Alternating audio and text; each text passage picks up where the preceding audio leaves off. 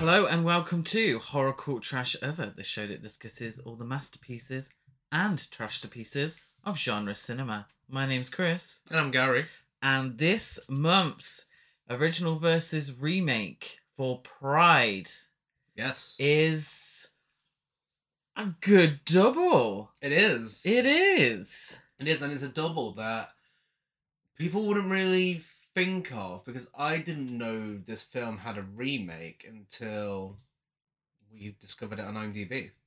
Yes. Um, would you call it a spiritual remake and not an Don't know. official I don't know remake? because it's the exact same fucking premise. Pretty Like, much. There are very much similar story and Yeah. characters and lesbianism. yeah. You know, so yeah, it, it's. I would say it's a remake. Yeah. Yes. Uh, People, a lot of people say it's a loose remake, but A loose I don't think there's anything loose about it. Excuse me.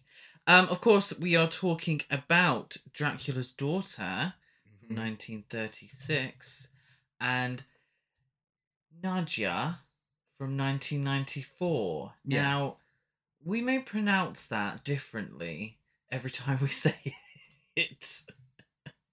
Do you agree? Potentially. Because they, I don't remember them saying it much in the film. It sounds like they're saying nausea. Nausea. so we'll go with Nausea. that. We'll go with that. Nausea. Uh, of course, original versus remake. The polls are out there, and none of you voted for Nausea, which I think is uh, not surprising because I don't think anyone's seen it. I would I would describe Nausea as a cult film. I don't even know if I'd call it that. I feel like hardly anyone has seen this film. Like, not e- I don't even know if it's got a cult following. Yeah, Um, maybe.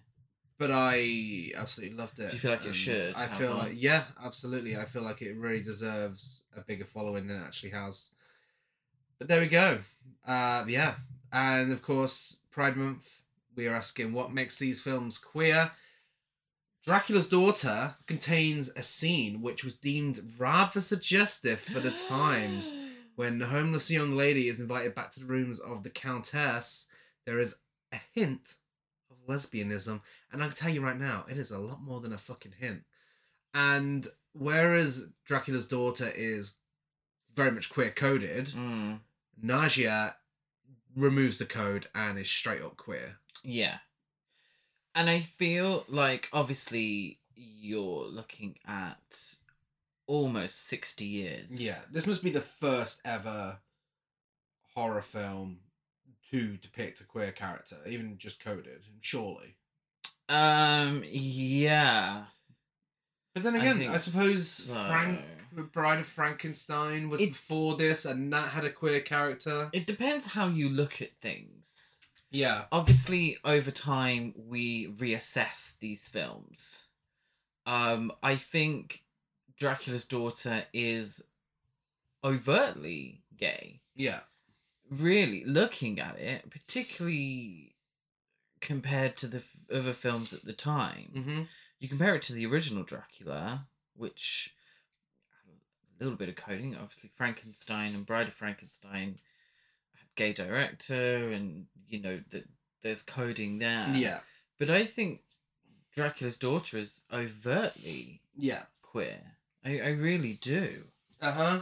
Um, yeah, and we'll we'll get into why. Um, first up, we do have Dracula's Daughter from 1936, the first sequel we've done on original versus remake.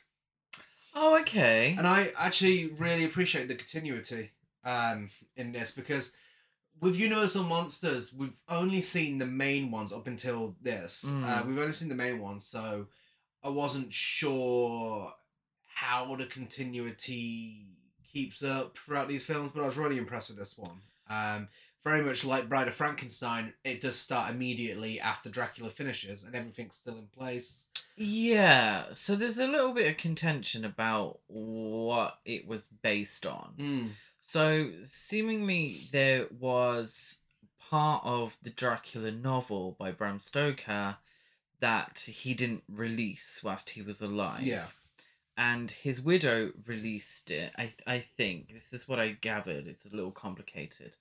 Um, but the right documents weren't filled out for the American Mm, uh, copyright. So it was under the public domain. yeah.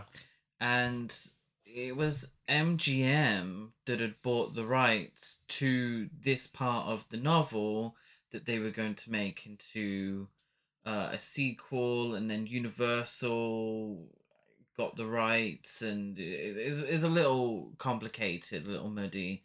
Um, but Universal had to make a film within a certain period, or they would have lost the rights to it. Um, seemingly, this isn't that in keeping with the source material from Bram Stoker. No, Um, I, I haven't read it, no. I mean, I I would very much like to. Um, but from what I've seen, it's not that in keeping Yeah. with it. yeah, it, it just feels like a sequel. It- Yeah. it, just feels like a sequel that takes the ending of the first Dracula and then does its own thing. Mm. Um, but yeah, I honestly the release schedule for the Universal monster films is fucking crazy. It is genuinely like looking at how the MCU is now. It's like looking at that for Universal, but in the uh, in the thirties, forties, and fifties. Like, yeah. there were years where four films were released in one year, somewhere three films were released in one year. Honestly, I say bring it back. I would love to see a new Universal Monsters universe. I mean, they've tried multiple times and it's always failed. Um, but someone out there has got to do it right. It, it, I suppose it depends how you go with it. Yeah. Well, the Radio Silence uh, directors, the ones who did uh, Scream and Scream Six, they are doing a new uh, vampire film like based on Dracula. So Yeah. Make it a horror film. And I think Yeah. that's I'm assuming you're referring to the Tom Cruise mummy. Uh, that was the latest one that failed. Yeah. Um make it a horror film. Yeah. These are horror films. Yeah. When you look at the Universal films, obviously by today's standards, they're very tame. Mm. But at the time, in the 30s, Mm. they were scary. Yeah. And, you know, proper horror films. Yeah. That's that's the kind of horror you got in the cinema.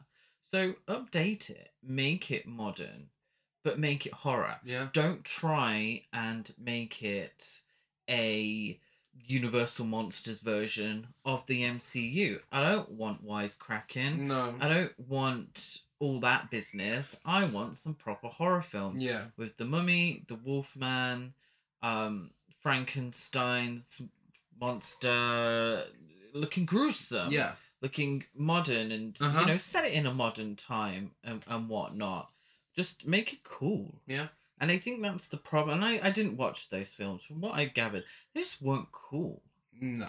They were no, just they thought they were, but They, they were I mean, the only one I saw was the- PG thirteens. Yeah, I didn't see Dracula.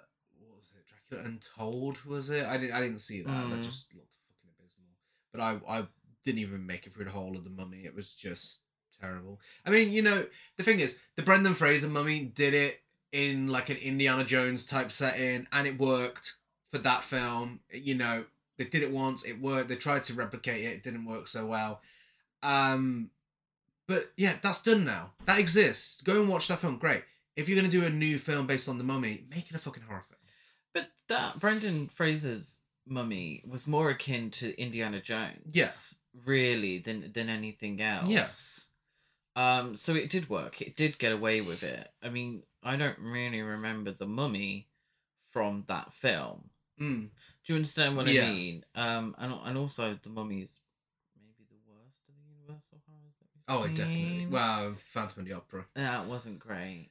But Dracula's Daughter, directed Yes. by Lambert Hillyer, who directed Guard That Girl, The War Horse, Batman 1943, Oh. uh, Rangeland, Haunted Trails, Gun Law Justice, Valley of Fear, Blue Clay, Women in Prison, Girls Can Play, Speed to Spare, and lots more. So really a lot of westerns. Um, he was actually injured on the ninth day of production Yeah.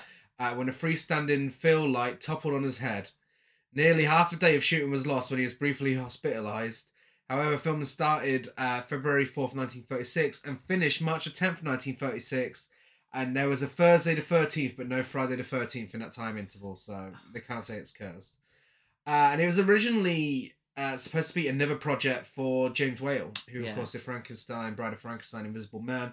the script he submitted was so outrageous in various senses of the word that he was taken off the project. They wouldn't let him do it. Uh, a sizable list of writers submitted treatments and scripts. Do you know what? Did you sh- James Whale made the greatest Universal monsters film. He made Bride of Frankenstein. He made The Invisible Man. He made Frankenstein. Two of the, the other best films within that franchise. Give him everything. Come on, just let him do the whole thing. I think also budget constraints came into it too. Mm. But I mean, when we say outrageous in various senses of the word, Yeah. How gay was it? How very. I'm assuming very gay.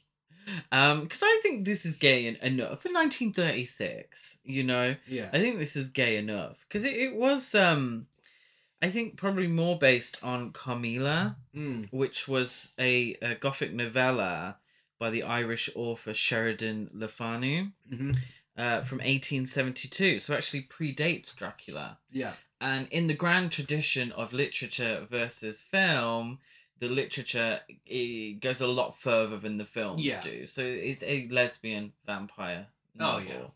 Um, obviously not. You know, we're not talking. um, but I, in the grand tradition Yeah. of literature, it's always pushed more boundaries than film did, and films Uh-huh. always had to catch up. Uh, this was written by a lot of people. Yeah, I'm assuming it's little bits of stuff that was submitted. Yeah, I'm gonna go on a speed round because there's a lot. You go for it. Garrett Fort, who wrote Frankenstein, Dracula, Applause, 12 Crowded Ho- Hours, The Mask of Zorro TV movie, The Mad Room, Inside Job Lady for a Night, and more. John L. Balderston did Gaslight, Frankenstein, Bride of Frankenstein, The Last of the Mohicans, The Prisoner of Zenda, Red Planet Mars, The House in the Square, The Mummy, Dracula, and more. David O. Selznick, who did Reckless, G Man's Wife, Star is Born, 1937, Nothing Sacred, Since You Went Away, The Paradine Case, Duel in the Sun, and Portrait of Justice. Also, the producer of Spellbound, Rebecca the Third Man, Gone with the Wind, A Farewell to Arms, The Adventures of Tom Sawyer, King Kong, 1933, and more. Incredibly famous as a uh, as a producer. Yeah. And then we have uncredited Charles Belden, Mystery of the Wax Museum, The Man with the Electric Voice, God's Countrywoman, Waterfront, The Gay Cavalier. Oh, there we go. Excuse me. The Strange Mr. Gregory, and more. Uncredited Finley Peter Dunne, who did Magnificent Obsession, Breezing Home, The Old School Tie, King of Burlesque, Under Pressure, The Man Who Reclaimed His Head, and Imitation of Life. Uncredited Kurt Neumann, Trapped, The Return of the Vampire, Susie Steps Out, Rocket Ship, XM. Susie steps out. Carnival Story, that. Platz Der Lieb, uh, They Were So Young, The Witches from Another World, and more. Also, the director of The Fly, Luigi Cozzi's version of Godzilla, Oh, Counterpart. She Devil, The Deer Slayer, and more. Uncredited RC Sherriff, hell. who did The Invisible Man, Goodbye Mr. Chips, The Night My Number Came Up, The Dam Busters, The Old Dark House 1932, One More River, Bride of Frankenstein, and more. And finally, of course, based on the work by Bram Stoker. Whew. Oh, all right there. Um, there's a few standouts there, but Some of our the- favourites are in there. Yeah, of course, but for the majority, it's given B movie the house down boots. Yeah. Uh, I think it's definitely a B movie project. Uh-huh. Um, which I think I'm assuming Universal monster films were. They just Mm, caught fire Yeah. and were very popular. Um, you know, a lot of B movies were very popular. yeah. And of course, as you mentioned, there are all the complications um, with the novel and the riots and so on. Um, and, and in the end, you know, Bram Stoker's wife wanted more creative control over the sequel, and also Bela Lugosi wanted more money to reprise the role of Count Dracula. So that's why Universal went with uh, A room- woman, a room so they didn't have to pay her so much. Yeah, Of course. And Get a woman well, in there. We'll pay her a quarter of what we would pay Bela Lugosi. Yeah, yeah, and that's why they got a room of seven men to write the script. Yeah. Budget two hundred and seventy-eight thousand dollars, uh, and it was one of Universal's most expensive productions of the thirties. Oh wow. Oh fucking hell. I They could have was- paid Bela Lugosi. They could have. Box office is unknown, Mm. um, but I assume these films make so much money. Um, yeah, I'm assuming so. I think I think it was towards the tail end where it struggled. Yeah. when you got all the Abbott and Costello ones. Assuming that was when it kind of jumped the shark a little. Yeah. We've not seen an Abbott and Costello. Some of them are No. well received. Yeah, I, mean, I look forward to watching Universal Monster ones. Mm. Um, some of the other work could potentially be a little uh, iffy these days, but the Universal Yeah. Monster ones, um, Meets Frankenstein is actually in Letterboxd's 250 highest rated horror films. Wow. So I think they're very well received. Um, the last ever Universal Monsters film was the one of the creature from the Black Lagoon films. I think it was the Creature Walks Among Us, the one where he wears a suit throughout the film. So I, Oh, don't, okay. I think Well, that- that's exciting. I want to go through all of these. yeah, I'm I'm excited. I do. Uh, it was this was the last horror film produced under the supervision of Carl Laemmle. Uh, four days after production wrapped, Universal's principal creditor, Standard Capital Corp, seized control of the studio and the Laemmle family, including patriarch Carl Laemmle, uh, who had founded the studio, who were unceremoniously kicked out. Oh wow. Yeah. So, Yes, at the end of the day, I know we all enjoy movies, um, and we're all entertained, and it's all artistic endeavors, but fundamentally, it's a business. It, it is. It is. Yeah, and there's always a reminder of that. And whenever I feel like whenever we look at classic Hollywood cinema, there's always something about budget constraints or money here or somebody's fired because you know they cost too much or someone particularly with sequels uh yeah it's a a reminder that filmmaking is a business Yeah. first and foremost Uh huh. in good old Hollywood.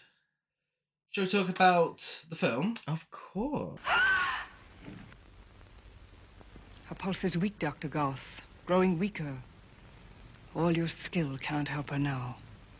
She's under a spell that can be broken only by me. Or death. I am Dracula's daughter.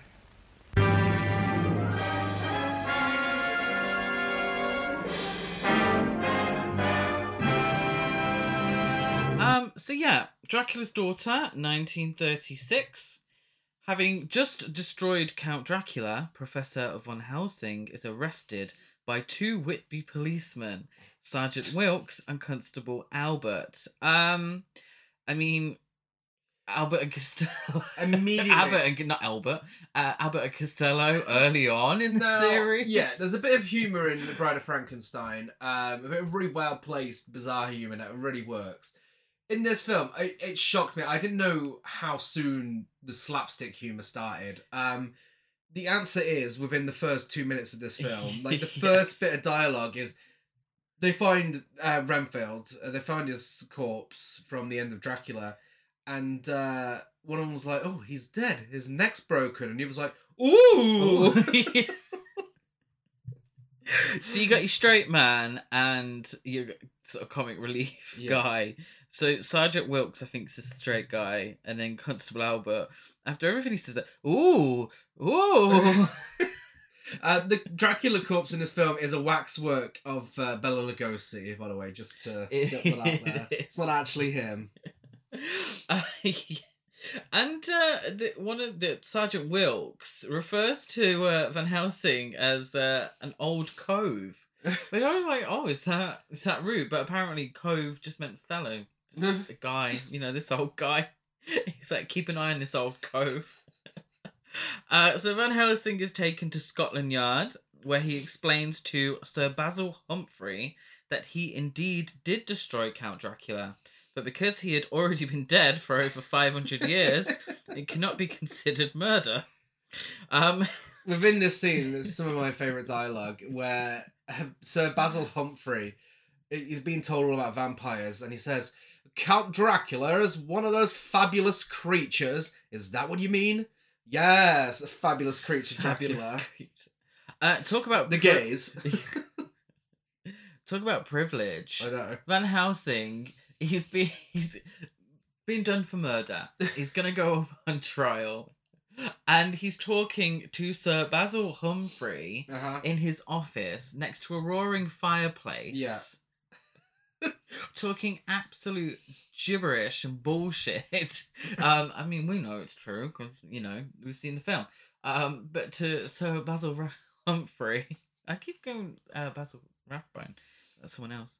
Um, yeah, in his posh office. like, okay, if uh, Van Helsing was poor, I don't think he would have been. I think he would have been in a jail cell. Um. Um, Van Helsing says that instead of hiring a lawyer, he's going to enlist the aid of a psychiatrist, Dr. Jeffrey Garth, who was once one of his star pupils. Psychiatrist slash professional misogynist. Uh, yes. Uh, Sergeant Wilkes leaves the Whitby jail to meet an officer from Scotland Yard at the train station.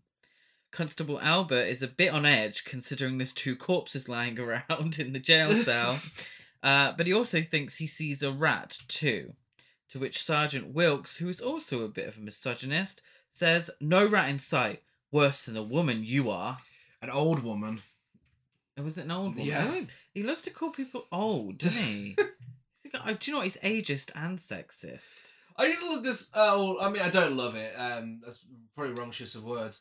Um, I, I just find it absolutely bizarre that in classic Hollywood, like so much of the jokes are, oh, you, you're a woman. Oh, women, women, women, Oh, women, co- women. Yeah. Oh, what are women like?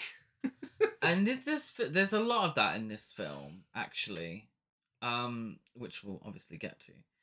Um, But I mean, every woman in this film absolutely holds their own and fucking oh, slays course, the game, of course. which thankfully balances it out. Yeah, to a certain, I mean, things we're looking at the best part of a hundred years Yeah. since this film came out. Things are going to be different, and we can point them out and we can laugh at them now because everyone involved's dead. Yeah. You know, we've come a long way, so we can find the humor in these things. You know, but also learn from them. So while Sergeant Wilkes is gone, um, Dracula's daughter, Countess Marya Zaleska, enters the jail and mesmerizes Albert with her jeweled ring. Saucy. Uh, she's wrapped up in all in black with just her eyes visible. So I am expecting the drag race big reveal at some point. We also you mentioned Dracula's daughter. I did. I love the fact that this film, the big reveal, about an hour in, is the fucking film's title. Where it's like, I'm Dracula's daughter. Like, yeah, yeah. I mean, we knew You going know. in. Like everyone knows Your the name of the film. on the poster. Um, with the aid of her manservant Sandor, the Countess steals Dracula's body from the Whitby jail, and after tossing salt on the pyre, ritualistically burns Dracula's body, hoping to break her curse of vampirism. How do you say that? Vampirism. Vampirism. Vampirism, isn't Yeah. it? I mean, it sounded weird. Um, she says, "Free, free forever, free to live as a woman, free to take my place in the bright world of the living instead of among the shadows of the dead." So yeah, um, lesbian vampire, definitely, and she's trying to break a curse, which is her homosexuality. yeah. A little gay boy servant has a different idea, though, doesn't he? absolutely. He wants her to stay. He's like, girl, I need someone to go to the clubs I with. do. You can not go straight on me now. Yeah, he uh, begins to discourage her, telling her that all that is in her eyes is death slash queerness. Um, now we get the big reveal of the outfit. Yeah. She's got her hair up. Her eyebrows are thin and arched, like really Uh-huh. dramatically thin and arched. And she's wearing a fabulous metallic trimmed black dress with an almost plunging neckline. Mm-hmm. So her modesty is covered with some sort of nude panel Yeah. to stop the cleavage. But if that wasn't there, it would be given Elvira. Yeah. Um, it is 1936 after all, so the panel is there, to, so we don't get any cleavage. Even but with the panel in place. Serving. honestly, I. She was just. I mean, to say she was serving cunt is is an understatement. Oh. Like the whole film. every woman in this film Yeah. serves. Yeah. This film, uh, the seven men writing this film, at least half of them must have been gay. Whoever was in charge of the costumes Yeah. did a fabulous job. Yeah. And I, it's a sign of the times because obviously we're, we'll look at.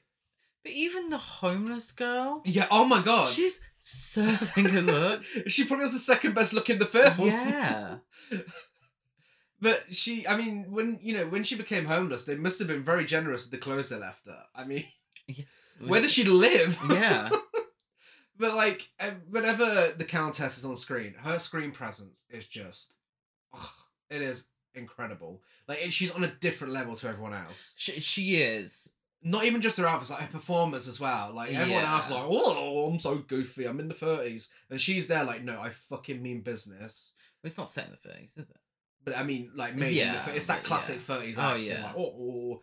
But she's there, like, no, I'm I'm fucking acting. I've been in a time machine. I've seen what acting looks like in modern day, and I'm giving you it now. Yeah. Well, we'll, we'll get on to how good she is and how surprising that is later on.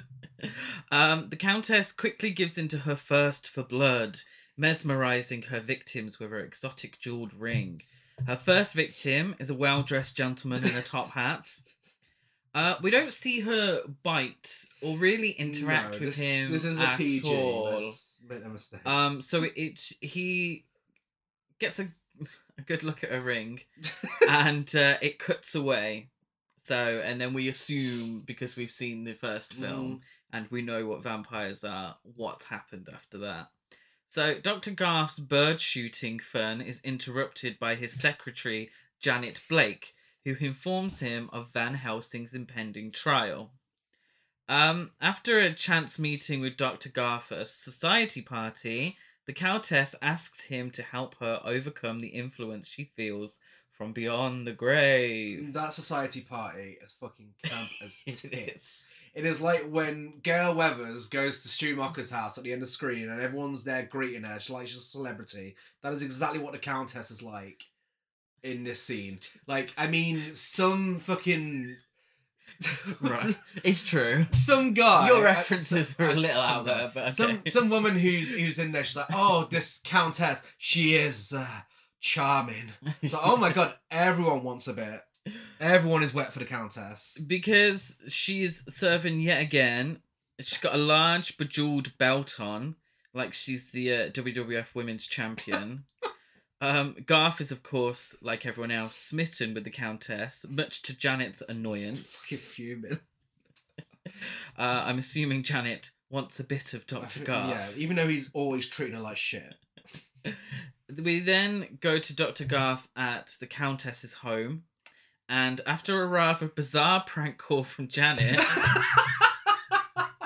the doctor advises her to defeat her cravings by confronting them, and the Countess becomes hopeful that her will, plus Dr. Garth's science, will be strong enough to overcome Dracula's malevolence. So, this prank call, a, a, a literal elephant in the room. She calls.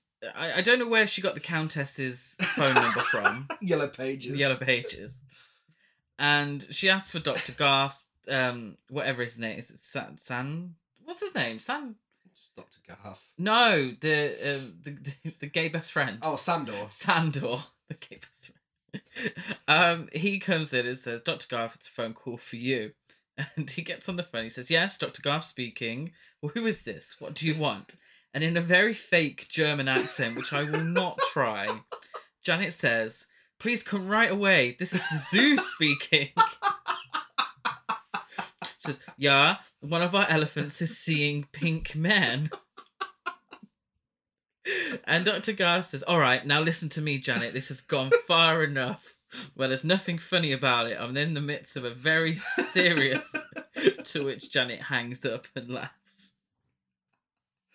Why is this Why is included? that included? It's.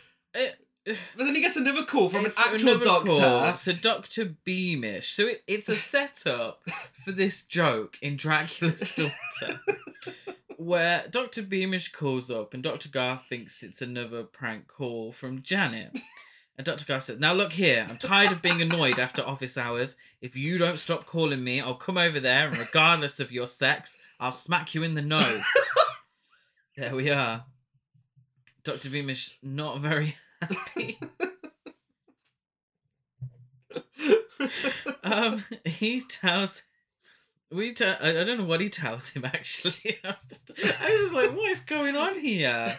This isn't what I signed up for. A whole skit based around prank calls. Um, interesting, Do- Doctor Doctor Cuff again, a bit sexist. He suggests that the Countess is the only woman he has ever met that doesn't have a home full of mirrors. Women, eh? I know. Mm.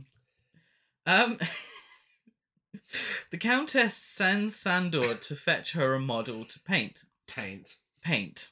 He's paint. He sees a pretty young woman called Lily and follows her onto a bridge. The woman pauses at the railing, looking despondent. Sandor promises her food, warmth, and money. She hesitates, but Sandor explains that he seeks her for his mistress, and Lily returns with Sandor to the Countess's home. Lily does state that she was apprehensive of Sandor as a man, but is more comfortable with the Countess. Jane Wyatt was cast as Lily originally. Okay. However, Fathers Universal knows best. Fathers Yeah. knows best, yeah. Universal presumably cast Nan Grey. Uh, yes, her name is Nan Grey.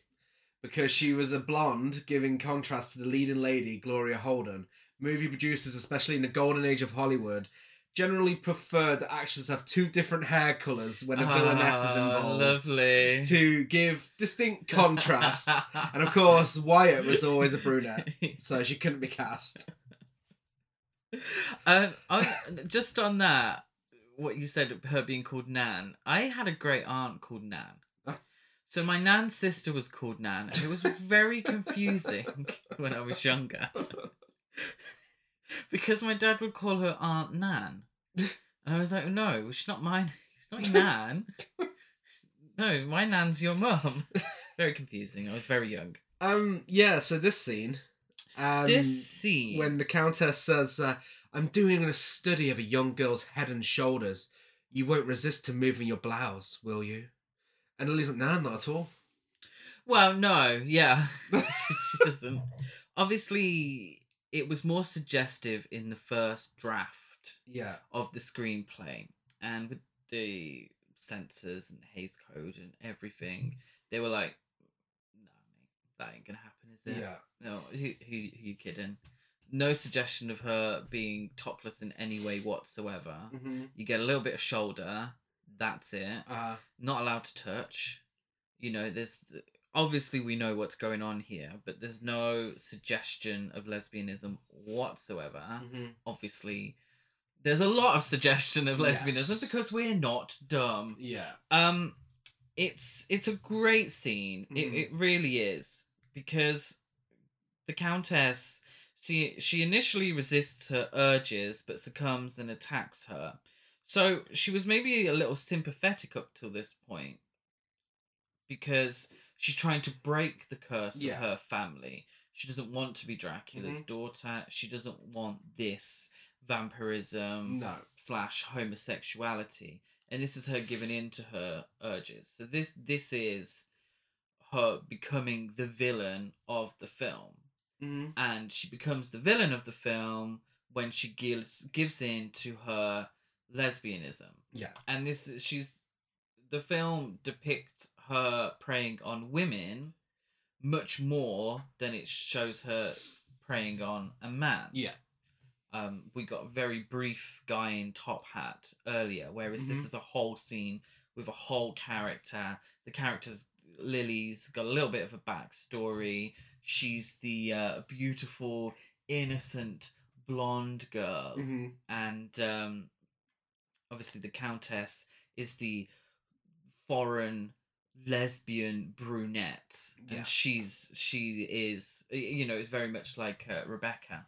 Yeah, yeah, very, very much like Rebecca, which is a fabulous film. by the way. Um, I'm sure everyone Yeah. that. I'm. I'm glad that we're um, at the point in time where we can actually embrace these characters now and kind of claim them as our own. Mm. rather than if you just looked at it in uh, black and white, then maybe no pun intended because in the film black and white. But Mm. um, then you know it's offensive that you'd cast someone like that and you know have that character be the villain.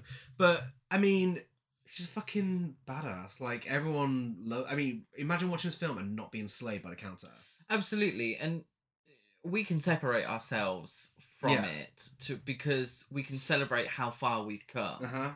and we can look back with interest and also kind of make things our own. Yeah. We can stand her despite her being the villain. Uh-huh. Well, sometimes it's nice to cheer on the villain. yeah. Like Dr. Garth is the hero, I know. and he's a fucking sexist. Yeah. So get him, get him, Jade. Yeah. Um, poor Lily though. Oh, little blonde, innocent Lily. She just has some good sex. she. I love the visual of the light reflecting from the Countess's ring, Uh huh. shining in. That would never not be funny. Uh, shining in Lily's eyes as uh, the Countess creeps closer. Mm-hmm. Um, yeah, really love it. Iconic scene, really is. Yeah. Um, we then get Dr. Garth and Janet bickering yet again over the prank call and his retaliation, which was asking a nurse to call her repeatedly in the middle of the night. which I don't really. I mean, number one, don't waste the nurse's time, and number two, that's a bit harsh. Like, oh, she's like, I didn't get any sleep because I had phone calls throughout the whole night. I'm like, what even is that? What kind of prank is that? Um, she threatens to quit, but both become distracted by the news of Lily's attack. Lily has survived, but is still almost comatose under the Countess's spell. They see that she has puncture marks on her neck, and they initially think that it's uh, anemia, but then they're like, no, this is more than that Mm-hmm. what's going on here. Dr. Garth goes to see Van Helsing for advice, and Van Helsing goes off about vampires. Um, yeah, he just goes off about it. It's it's giving Donald Pleasence in Halloween. Yeah. Dr. Garth and Janet then have another love hate interaction, uh, interaction when he asks a nurse to tie his tie for him, but she can't. So Janet does. Um, Janet serving in a beautiful Yeah. gown and a fur coat. Yeah, Mm-hmm. not too fond of that, but absolutely beautiful gown, stunning. Yeah. The Count. what would Aretha Franklin think of this film? Beautiful gowns. Uh, the the Countess turns up to see Doctor. The Countess turns up to see Doctor Garth, and Janet tells her that he's pissed off somewhere. But he's he then starts speaking, and the Countess realizes that he's there, and she goes, "Why was it necessary to lie?" I don't know. The delivery was just high cap Uh-huh. on that one. And also, if you have noticed, we do refer to her as the Countess, um, not Countess Luan. if anyone's familiar with the Countess ordering a pizza. Uh, Lily is examined again by Dr. Garth through hypnosis. Uh, she reveals to him enough information to uh, suggest that the Countess was the one who attacked her.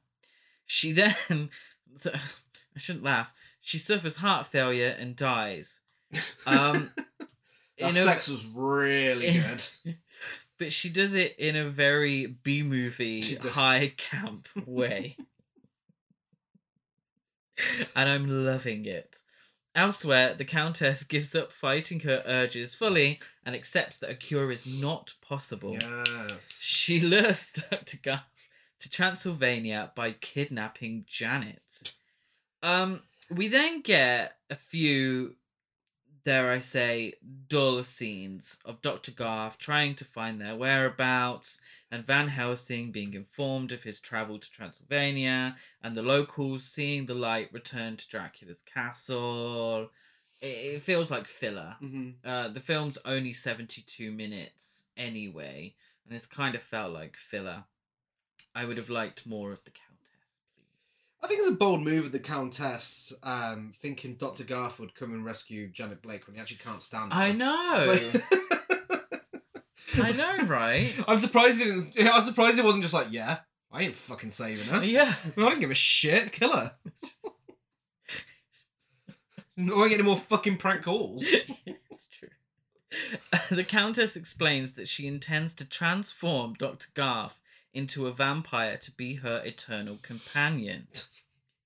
Uh, uh, see how I say companion? Companion. So not lover, No. companion. Sandor is not impressed with this news, as he was promised eternal life and companionship by the Countess. Um, yeah, what he was expecting was two gays living it up together in a large castle for eternity. It's giving chosen family. Um, and the Countess has chosen Dr. Garth to be part of her chosen family Yeah. for eternity. Not sure why. Well, she wants to transform him from misogynist to uh, gay. Yeah, maybe.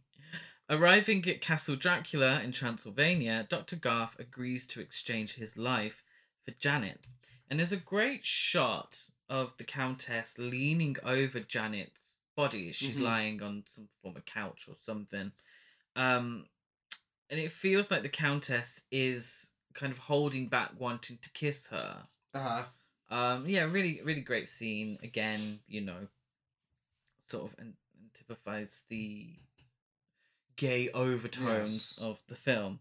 Uh, before Dr. Garth can be transformed, though, uh, the Countess is destroyed when Sandor shoots her through the heart with an arrow as revenge for her breaking her promise. He takes aim at Dr. Garth but is shot dead by a Scotland Yard policeman who, along with Van Helsing, has followed Dr. Garth from London. I don't know the pol- political aspects of Scotland Yard No. going to Transylvania, but we'll, overlook that. Um, the final, the final words of the film are from the Scotland Yard policeman and Van Helsing, when the the policeman says, "The woman is beautiful." To which Van Helsing says, She was beautiful when she died 100 years ago. you old bitch. Oh, yeah. You're dead and I'm still fucking talking about your age. Talk about the male gaze. Like, this strong lesbian has been killed, and it's two old men saying, Oh, wasn't she beautiful? Oh, what a real shame. She was so attractive. Oh, attractive women don't usually do this. Fuck off. Um, but that's it. That's the end of Yeah. Dracula's daughter. I- Wasn't she beautiful? She was. I love it. I, I really love it. It's Yeah. so fucking weird. Like I I really 1930s writers are on a, a different kind of level, weren't they? I mean, what the fuck were they going for? It, it- was yeah. I I do. I think it's better than Dracula. oh yeah, yeah, I prefer the Dracula. Um, Dracula was, despite being iconic, and it Yeah. has iconic moments. It was kind of sometimes a bit style over substance Yeah. and a little dull.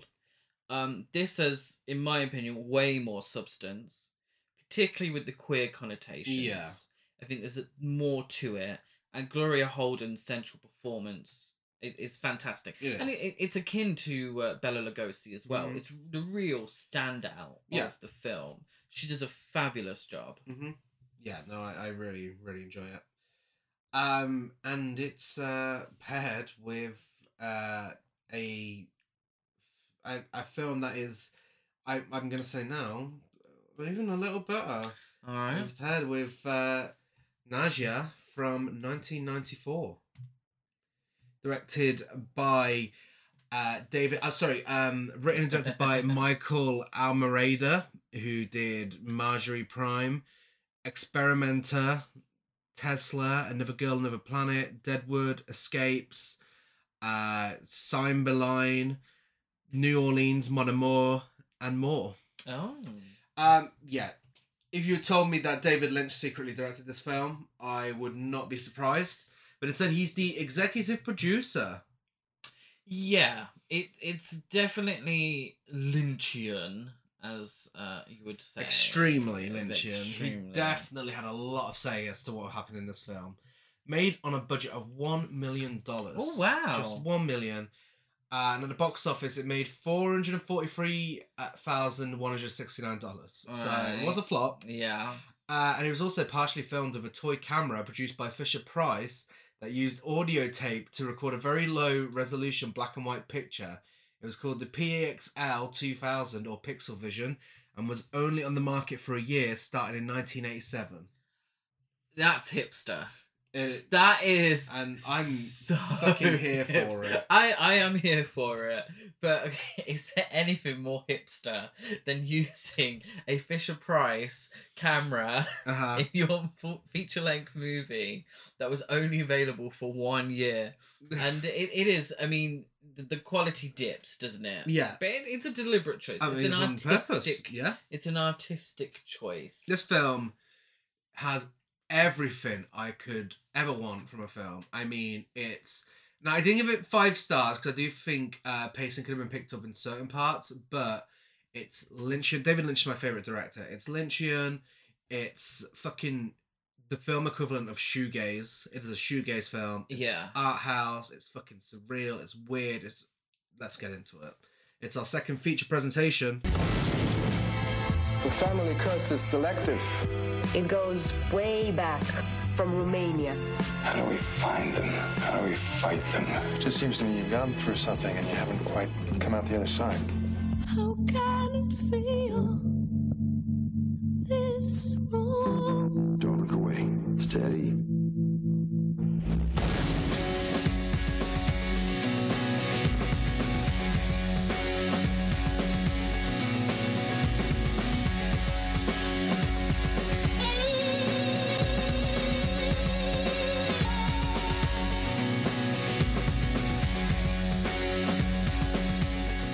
Starting with the words David Lynch presents. yes. along with um a score that I mean if you had told me the score was uh by Angelo uh Badalamenti is that how you say his surname? Badalamenti? I think so. Twin yeah. Peaks. Yes. Um if you told me he did the score I I would not Mm. Be surprised. Mm. But it wasn't. It's by Simon Fisher Turner, who is a musician and composer who worked with Derek Jarman a lot. Nice. Um, yeah, he's he's very much known for his punk styles. Um, but it's very much a David Lynch film score. You know, it's very it's that sort of style. Slight bit of saxophone coming in, very atmospheric. And then it's followed by soon by My Bloody Valentine. I'm like, oh my god, I am fucking on board. Like, seriously, inject this film into my veins. Yeah, My Bloody Valentine, one of my favorite artists of all time. Yeah, like Like literally, I was fangirling.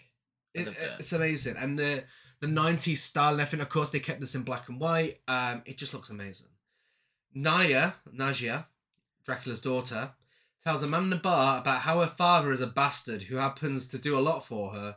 She wants to simplify her life but she can't resist all the choices in life. Everything is superficial Yeah. this has a lot of scenes of people talking shit twin peaks style Yes, and very deadpan. yeah I I really love just how deadpan everybody is, and there are moments where they say something ridiculous, and you think, how can the actor not laugh? Yeah, yeah. at this, but it's like stone. Yeah. Count Vavoide Arminius Chosesiku Dracula dies with a stake in his heart, and Nadja shows up to claim the body, hoping that his death will free her from the life that her father has forced on her. And playing the security officer at the morgue, uh, I believe to be the same character that did the woo in the original. It's none other than David Lynch David himself. Lynch himself. And Nadja, she uses her Jedi mind tricks on him to get her to get him to show her the corpse. It's weird to see David Lynch act and not shout. Not shouting. I only yeah. know him to be shouted because he shouts in Twin Peaks, but he also shouts when he plays Glenn Ford in The Fabelmans. Uh, Jim has Glenn Ford, John Ford. John Ford. He didn't play the president, No. Glenn Ford. Jim has uh, bailed his uncle Van Helsing out of jail for killing Dracula, and they have a very Twin Peaks style conversation in a cafe. Helsing knows that if Dracula's body is not destroyed properly, he'll be back. Nadja has Dracula's body cremated and prepares to take the ashes to Brooklyn and pay a visit to her twin brother Edgar, whom she hasn't seen for a long time. Now, I don't know if there's any connections there to Son of Dracula. Uh, whether there's a little nod there. Could be. I mean, just the fact he exists, maybe. Can I ask a question? Yeah. That I maybe should have asked a while ago. Mm. Who did Dracula shag to get a daughter That I I can't help in the you with. original film?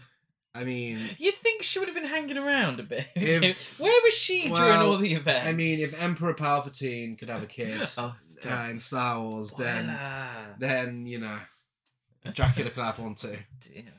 Uh, before she leaves, however, she goes for a sad walk in the snow whilst fucking Roads by Portishead plays.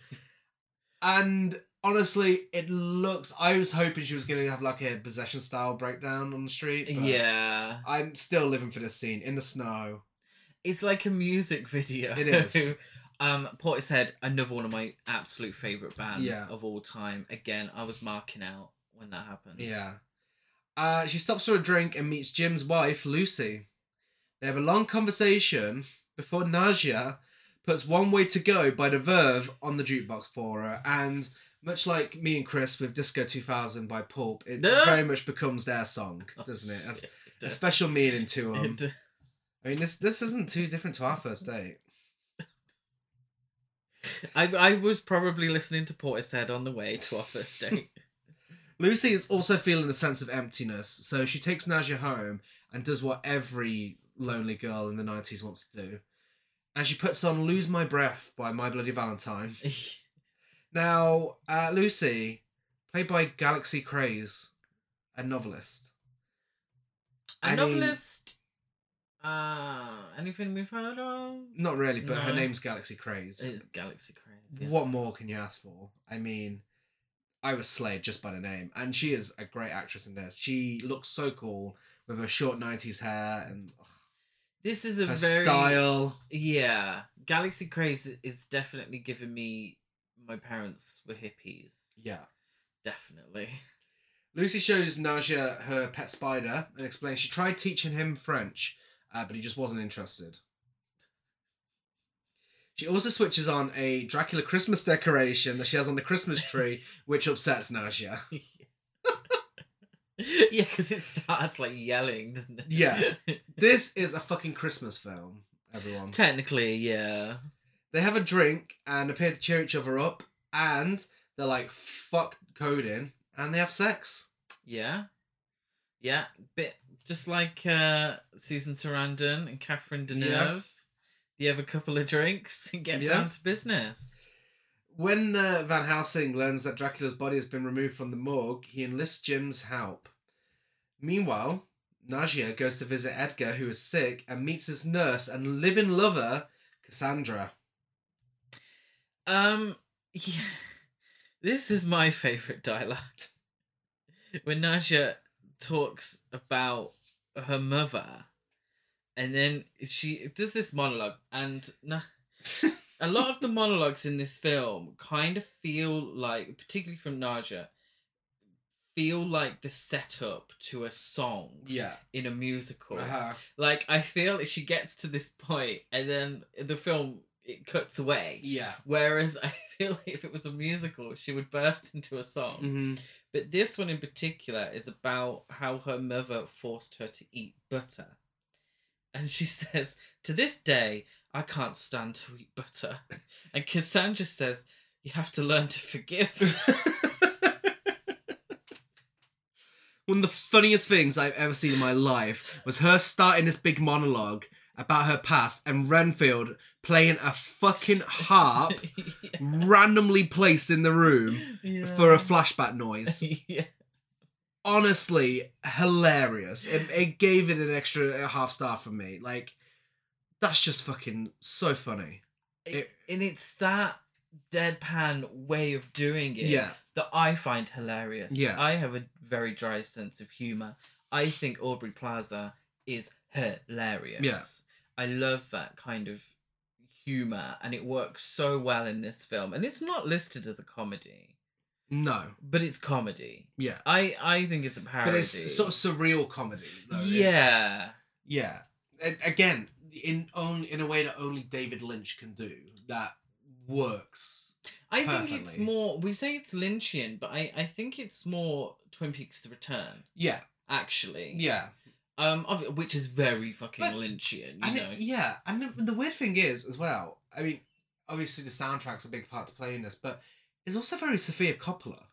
It's like if Sofia Coppola and David Lynch made a film together, it would it would look like this, yeah, that's true. which I'm I'm I love. No, Um, oh, sorry. you're gonna do my job. Wow, well, no. you've uh, already read one film out. Naja also says that it's hard to read a medical book without feeling disgust for the whole human Yeah. race. Our bodies are so complicated and ugly. And I, I feel like Nadja is very Gen X Yeah, in the stereotypes around Gen X Mhm. is that they're too laid back. yeah. They um, don't like things to be complicated Mm-hmm. and this is you know her talking about the complications of New York, her talking about the complications of the human body when things get too much. I think is very Gen X, Yeah, very sort of complacent definitely. and too laid back. yeah. Nadja uh, lights up a cigarette and persuades Cassandra to move Edgar to her apartment, where she can help him by transfusing him with plasma from the blood of shark embryos, which is what Nadja uses to stay healthy, of course. Uh, Edgar revives. Don't we all? Edgar revives enough to drink some of Nadja's blood. However, Lucy has fallen under Nadja's mesmerism. This time, genuinely from good sex. Yeah, yeah. Uh, she throws Jim. she throws Jim over a bar before leading him and Van Helsing to Edgar's house, where Nadja is staying with Renfield. Um, Edgar awakens long enough to warn Cassandra to leave the house as she's in danger, uh, but has put a spell on him to where he's only speaking. Uh, what language is it he's speaking? Is it Romanian? Romanian, yeah. Romanian. Um, so Cassandra can't understand what he's saying. Uh, but eventually he does get through and does warn her. Cassandra, who just happens to be Van Helsing's niece, somehow, The big reveal. the big reveal, The big reveal. Attempts to escape with Nadja, um, pursuing her while Strangers by Portishead plays. Lucy then pers- starts pursuing Nadja after having a dance with her to their song, One Way to Go by The Verve. And then Jim starts pursuing Lucy. Cassandra runs into a gas station where it looks like two burly mechanics are going to protect her. But Nadja mesmerizes them and kills one of them. Uh, a policeman enters the gas station and shoots Nadja in the abdomen. Um, I love the sp- the effects when Yeah. he shoots her. Uh huh. it's, it's like really cheap, to be fair. Yeah. but it's good. Edgar, who is improving, unites with the Helsings to stop Nadja. He receives, and I shoot you not, the official term used in the film, a psychic fax. From Nadja telling him that she is injured and must return to Transylvania. Yeah, and this is when she says that she's pleased to be out of America because there's too many choices. Yes. Um. Yeah, like I said earlier, the whole Gen X stereotypes, bleak, cynical, disaffected. it's almost like she's trying to get away from her father, who is a boomer. Yeah. So going from the baby boomers to Gen X and sort of trying to um, create their own culture. Mm-hmm. Yeah. She, Very interesting. She also mentions that she's taking Cassandra with her. Uh, so Edgar and the Helsings hightail it to Transylvania too. As they approach the castle, Cassandra punches Nadja so hard that she fucking sends her wig flying. It fucking flew. It did fly. And so did mine when I watched it. Nadja um, begins. She looks like Sinead O'Connor. She does. And Sinead O'Connor gets a thanks. She does. At the. So I don't know if that was a style decision based on Sinead O'Connor. I think it probably was. Because she really looks like Yeah. her. Like the, the way her face is made up Mhm. and the outfit. Yeah. Uh, Nadja begins a transfusion of Cassandra's blood whilst Cassandra sleeps. Whilst Jim fights with Renfield, Edgar and Helsing drive a stake through Nadja's heart. Lucy is released, Nadja is destroyed, and Cassandra wakes up. However, not all is as it seems. Nadja narrates the epilogue and says, They cut off my head, burned my body. No one knew. No one suspected that I was now alive in Cassandra's body. Edgar and I were married at City Hall. It's your brother. There is a better way to live. And then during the end credits, we get In the Meantime by Space. Love that. Where did it get the budget? Uh, that's quite a big song. I think it all went on the music. Yeah. No, 94. 94, I suppose. Portishead and My Bloody Valentine were kind of just Probably would have been at their biggest, actually. at their biggest. I don't know. I, It I don't know how. I mean, when David Lynch asks you if you could use. that is you- very you know, true. You're gonna just give it to yeah, him, if it, that is very true, actually. Yeah. Um, I love it. I really, really, really, really, really love it. It's very much in keeping with everything I think a good remake should be. You know, it modernizes the film. It keeps the story, but does its own thing. You know, it, yeah, really fantastic.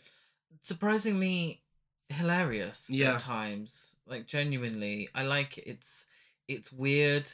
It's kind of stupid Yeah. at times as well. And that's the thing. So is the original. but Yeah. this does it in a by design. By design and in a modern environment. Yeah, and just it almost feels like it's parodying the kind of art film Yeah. in a sense, uh, which makes it even funnier. Yeah. Um, yeah, I really appreciated it. Really, really enjoyed it. So let's get to the awards. First up, we have cinematography, scares, kills, and soundtrack.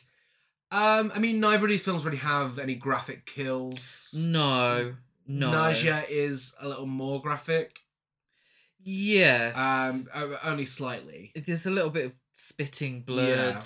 Um, Dracula's daughter. I I did feel like with the kills, technically Lily's was a kill.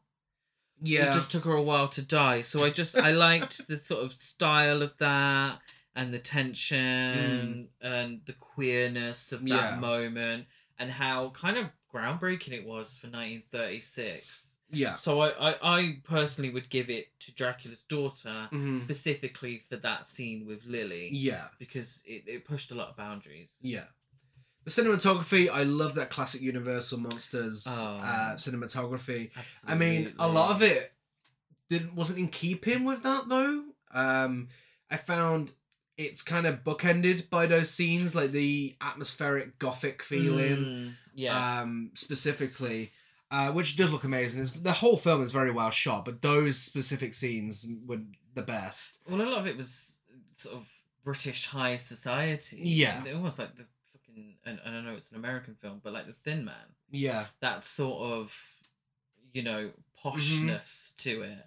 So it wasn't necessarily gothic until yeah. the the end. Whereas Nadja, it keeps that atmosphere going throughout the whole thing. Mm. Um, switching within that Fisher Price camera, and uh, it, it adds a really weird feeling to it that I loved. Yeah. Um, and it's just yeah, there are scenes where, despite how funny it can be, it's also you know very eerie in some scenes because they kept the black and white, and you know scenes like her walking in the snow whilst Portishead plays looks amazing. Yeah, and I love the way that a grimy New York Yeah. looked. Yeah. I I really I love films set in New York, Mhm. particularly the sort of grimy pre Rudy Giuliani Yeah. years.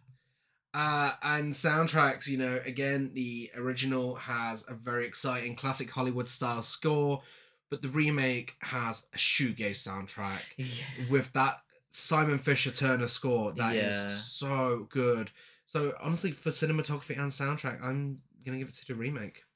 Um, I, I actually completely agree with you here. Um, give me Portishead and My Bloody Valentine, and Yeah. y- you've won. I'm sold. Yeah, great score too. Um, Dracula's Daughter, yeah, classic Universal Monster soundtrack, and I I feel a lot of the Dracula's Daughter style and sound and such is classic Yeah. um universal monsters so it's Mhm. good you know Yeah. we appreciate it is it breaking any boundaries no No. so I, I feel like Nadja is better in that sense. Yeah. And on to characters. First up, we have the Countess Yes. uh, and Nadja. 1936, played by Gloria Holden, and 1994, played by Elina Löwensohn. So, I mean, Gloria Holden is just. She just commands that screen. Uh, Yeah. delivers such a fantastic performance. She's always slaying. She's fucking camp as tits. And her outfits are always amazing. Like, she's just everything. Yeah, it was Gloria Holden's first starring role. Um, she actually resented it greatly. She didn't want to play the role in the first place. Um, but she does a fucking wonderful Yeah. job. Yeah. She's by far, in my opinion, the best part of the film. Oh, yeah. The film is great because of her. Yeah. I feel like without the Countess as a character and Gloria Holden's performance, the film would have been just another throwaway horror sequel. Yeah. And I genuinely believe that. I, I said earlier, didn't I, to, to Mm. you, you know, if you'd put a man in that role, Yeah. I'd be like, okay, cool, whatever. Yeah. You know, but the fact that it has the queerness, that it has this performance. Um, shortly before her death, after a fan had demanded an autograph from her, uh, they had mentioned Dracula's daughter. She said, "Oh, that awful thing." I mean, okay, you know, props to you for being honest, And, but and she delivered a performance like that in a film. She exactly, Be awful. That's exactly, yeah, Um, very much like you said though. I mean, with Elina Löwensohn, um, she's very good, but the film is fantastic itself. yes, Um, she's not the best thing about it, but she's up there, and the way she delivers all that ridiculous dialogue is just Oh, incredible. Yeah, Um, it, you know, it is a very good performance. It feels at home in a weird art house film. You know, Yeah. she's great. I feel like she would do great in comedy. Yeah, as well. I actually do Uh-huh. think she would do great in comedy. Yeah, I really appreciated the performance.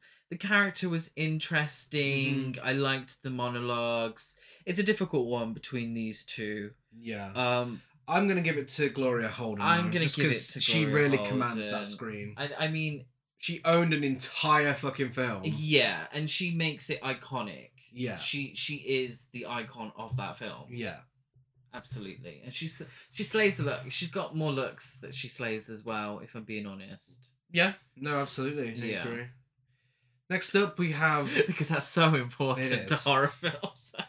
next up we have Van Helsing, played by Edward Van Sloan in 1936, and Peter Fonda in 1994, where he also plays Dracula. briefly. Um, Peter Fonda acted in this film for uh, Screen Actors Guild minimum and paid for his own airline ticket to be flown to the East Coast to act in the film. And you can tell. yeah. Whereas Edward Van Sloan barely does anything other than talk shit. it's yeah, it, it's it's okay. It's like Donald Pleasence in not the first Halloween, like one of the, which is the Halloween where he's like not really in it that much. Uh, Is there one? six. yeah. Six, six. That's the one. Yeah. Um, yeah, he he's fine, but Peter Fonda, he is so camp. He plays a character like a wacky and wild Twin Peaks character. Yes. yeah. Um, He looks like Bob. He does, yeah. He, he looks ridiculous, um, and you can tell he's having an absolute blast. You can tell he wanted to do this, and he's very entertaining. He does get given more to do, Yeah, um, that's granted, true. Yeah. but you know when he's going around making people look in his sunglasses and like, come on, please give me more of this. I Yeah. so good. Uh, so I think it goes without saying it goes to Peter Fonda. Yes. Yes. Uh, we have Dr. Garth and Jim. 1936, he is played by Otto Kruger. And 1994, played by Martin Donovan. Um, I mean, this one, the character either way, I couldn't really care for. Yeah. I like that Martin Donovan had that moody 90s alternative boyfriend thing on the go. I feel like that was his thing Yeah. in the 90s. Uh, from what I saw, that's kind of Martin Donovan's um, MO Yeah. is that moody sort of uh, Gen X thing. I know I keep saying Gen X and it sounds really wanky, but it's the truth. Um, yeah. yeah, sorry. Uh, then Otto Kruger. I mean, I mean the character's misogynistic, so I mean already the Jim character's better. yeah, I can I can tell you one thing. In both films, the male characters weren't the ones that I was No. more interested in. Um, Yeah. it was the female characters. yeah, definitely. And Jim, yeah, he's a bit dull. Mm, really. Um, but Dr. Garth is also a dick. yeah. So I suppose I'd give it to Jim. Yeah, I think so. I mean, he, he flies over the bar. he does. is, He does. cool. Um, he knows his place. well, he's also the co-owner of the spider that doesn't want to speak French, so yeah, that poor spider got squashed, didn't it? Did. Um and then finally uh, we have Janet in uh, the original and uh, Cassandra in the remake. In the original, she's played by Margaret Churchill. Very strange way to spell Margaret. And in the remake, played by Suzy Amis. Yeah. Um, I feel like Nadja, she didn't really do much. Really, so she's the one that gets kidnapped. She is, yeah. She she isn't given as much to do as Janet in the original. She kind of just responds to Nadja's monologues. Yeah. With like a sentence. Yes. Um. So I don't. I'm obviously she's there for a reason, Yeah. but she didn't really do much herself, apart from snatch a wig. Well, I mean, she does do that, and that She was does- great. She does snatch a wig. But Janet did a prank call. she did an iconic prank call. Um, so it's difficult. Yeah, Margaret Churchill does slay. She does slay. She no, t- t- really slays. Yeah. Like she, one thing Cassandra doesn't do it is slay. I'm sorry, her outfits aren't No. as fabulous. I mean, and Janet, she just wants a bit of dick. She does. Even even if it's from a dick, she um, does. you she know, wants a little bit. Well, she wants a big bit. she does. she does. So I think we'll give it to Margaret Churchill. yes. Finally, we have biggest queen. I give it to the Countess in the original. It's the Countess. Breaking glass ceilings, breaking boundaries. Yeah. Um, slaying. Yeah, the Countess. How many times have we said slaying in this? Great. Biggest gasp, I give it to Cassandra punching Nadja so hard that her wig flew, but it's a tie. Oh. It also goes to Nadja possessing Cassandra and marrying her own brother. Because, I mean, who the fuck saw that coming? That is true. yeah. Uh, I did give it to the flying wig though. Yeah, it's deserved. Um, best dialogue, I have Count Dracula is one of those fabulous creatures from the original.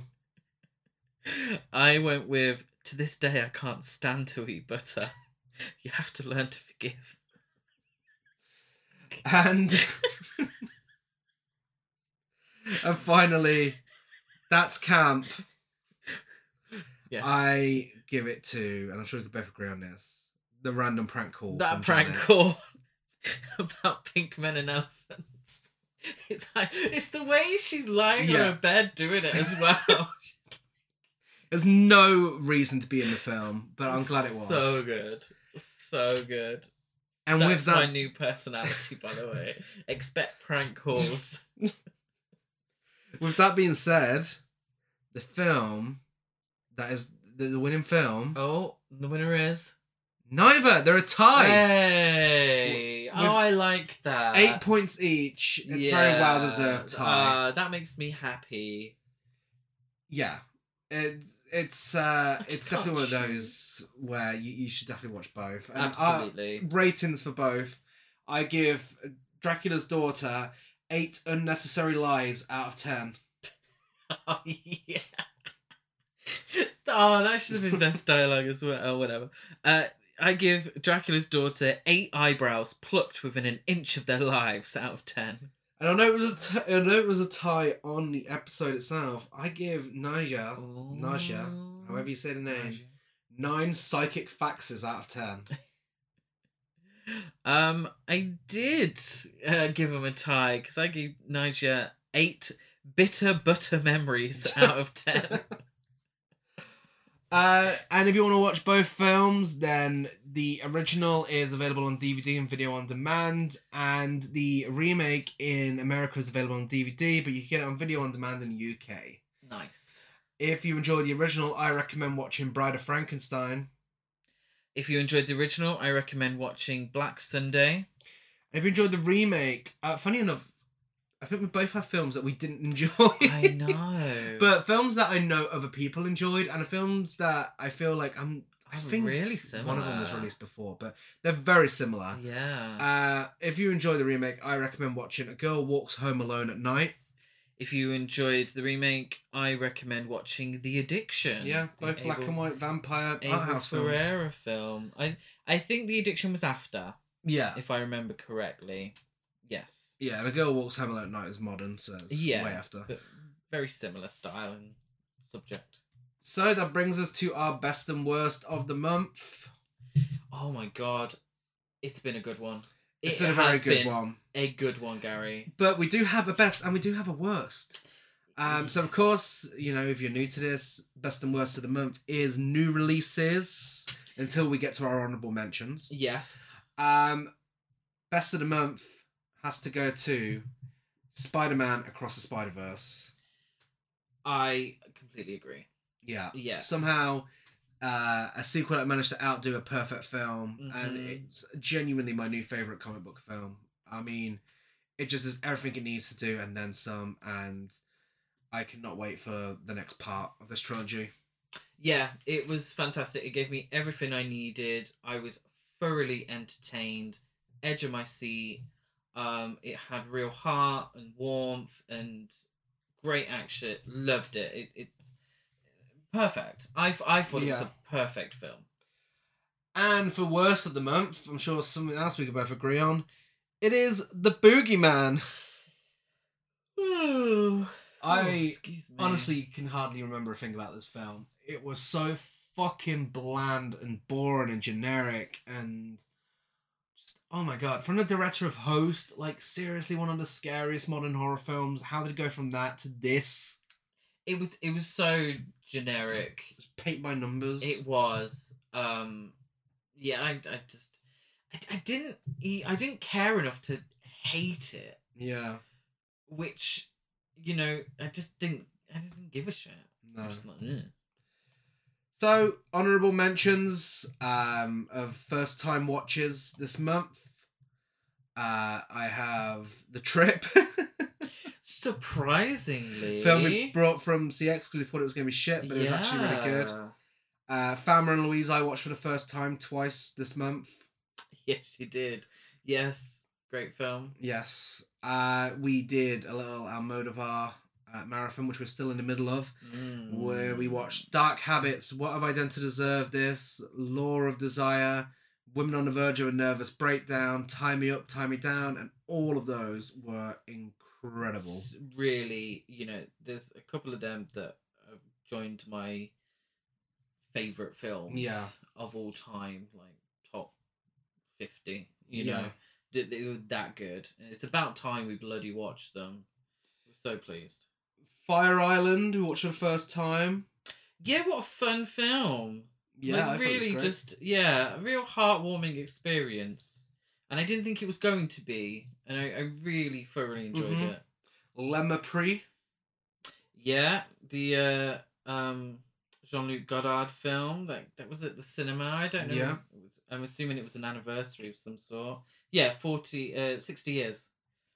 Uh, Medusa Deluxe was a really fun one shot, um, well, one shot style murder mystery film done in a really unique way.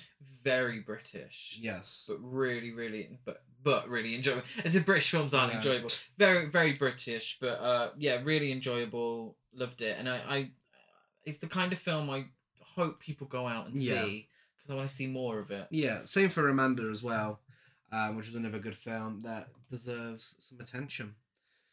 Return to Seoul is another one of those films. Oh my god, I loved that film, Return to Seoul. Yeah.